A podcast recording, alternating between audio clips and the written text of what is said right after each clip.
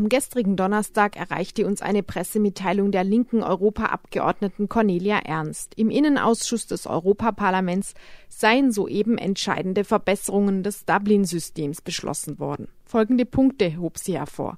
Die Verpflichtung zum Asylverfahren durch den Staat des Ersteintritts konnte gestrichen werden. Das heißt, nicht mehr der Staat, den der oder die Asylsuchende als erstes betritt, ist zwangsläufig für die Durchführung des Asylverfahrens zuständig. Zweitens die Zulässigkeitsprüfung eines Asylantrages und eine damit verbundene Abweisung aufgrund eines vorher passierten sogenannten sicheren Drittstaates konnte aus dem Kommissionsvorschlag gestrichen werden. Das heißt, die Kommission hatte vorgeschlagen, dass Asylanträge aus rein formalen Gründen abgelehnt werden könnten, bevor sie überhaupt inhaltlich geprüft werden, wenn der Staat, den ein Asylsuchender zuvor durchquert hatte, als sicherer Drittstaat eingestuft wurde. Das soll nun also gestrichen werden. Und drittens persönliche Präferenzen der Asylsuchenden, die auf objektiven Kriterien beruhen, wie beispielsweise familiäre Verbindungen, Sprachkenntnisse oder konkrete Beziehungen zu einem Mitgliedsstaat wie Studienaufenthalte oder berufliche Kontakte, sollen künftig berücksichtigt werden. Wird das Asylsystem innerhalb Europas also zukünftig verbessert? Gibt es tatsächlich Grund, sich zu freuen über diese Veränderungen? Wir haben bei Günter Burkhardt von Pro Asyl nachgefragt. Es sind ja zunächst einmal Vorschläge des Europaparlaments, aber die Vorschläge des Europaparlaments haben auch Kehrseiten und die sind unverändert gravierend. Das Europaparlament ist wohl im Einklang mit der Kommission der Meinung, dass die bisherige Frist zur Rücküberstellung in den Einreisestaat, das sind sechs Monate, wenn jemand flüchtig ist, 18 Monate, entfallen soll. Damit droht auf eine sehr lange Zeit, möglicherweise unendlich, in der Diskussion sind noch fünf oder zehn Jahre, die Überstellung in den Einreisestaat. Das wird für Deutschland ein großes Problem werden, wenn hier nämlich deutlich wird, dass Menschen Grenzstaaten weitergereist sind, hier sind und zurück sollen. Damit können wir nicht zufrieden sein. Das größte Problem ist, Tausende von Menschen werden in einer Limbo-Situation sein, wo unklar ist, welcher Staat die Asylverfahren prüft. Die Folge davon ist, dass wir Menschen in Deutschland und anderen EU-Staaten Leben haben, für die sich niemand zuständig fühlt. Und das ist in höchstem Maße problematisch. Mhm. Heißt es, die Zuständigkeitskriterien werden jetzt auch unklarer? Das ist alles noch nicht ausgemacht, wo das Ganze hinführt.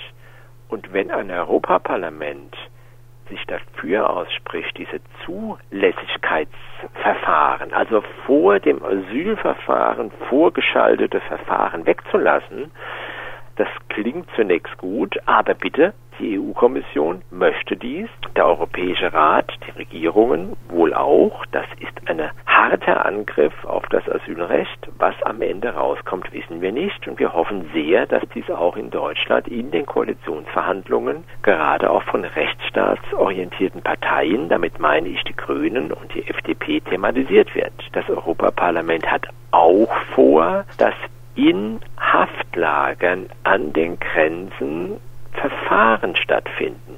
Für Menschen, wo man meint, das ist offensichtlich, dass sie kein Asyl bekommen können. Nur solche Begriffe sind immer dehnbar, im höchsten Maße problematisch. Pro Asyl meint in Grenzverfahren, in Haftanstalten, wie wir sie etwa in Griechenland kennen, es kein faires Verfahren geben. Für niemanden. Wie müsste das System fairerweise aussehen? Man müsste erreichen, dass an Europas Grenzen nicht zurückgeschickt wird in Drittstaaten. Das ist passiert, immer noch, illegal.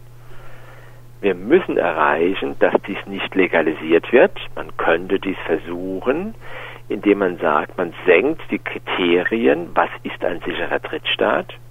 Hier ist im Gespräch, dass ein Teilgebiet eines Staates genügen soll. Es ist im Gespräch, dass man durch den Staat nur durchgereist sein muss. um zu sagen, naja, da besteht eine Verbindung, das soll der Flüchtling hin zurück.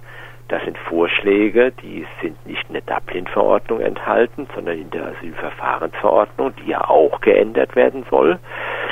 Also im Moment besteht aller Grund zur Sorge, dass das Asylrecht, der Zugang zum individuellen Asylrecht abgebaut wird, in der Praxis so eingeschränkt wird, dass Menschen, die Schutz brauchen, diesen Schutz nicht mehr bekommen können. Nun sind ja die Veränderungen, von denen wir jetzt gerade sprechen, eben bisher ein Beschluss des Liebeausschusses, des Innenausschusses im EP. Wie groß sind denn überhaupt die Chancen, dass die letztlich dann angenommen werden? Das steht in den Sternen und es ist völlig offen, was dann in der Praxis geschehen soll. Selbst wenn diese Vorschläge des Liebeausschusses angenommen werden, werden wir erleben, dass an Europas Grenzen in Schnell- und Eilverfahren entschieden wird. Was für ein Antrag wird denn überhaupt inhaltlich substanziell in einem normalen Verfahren geprüft?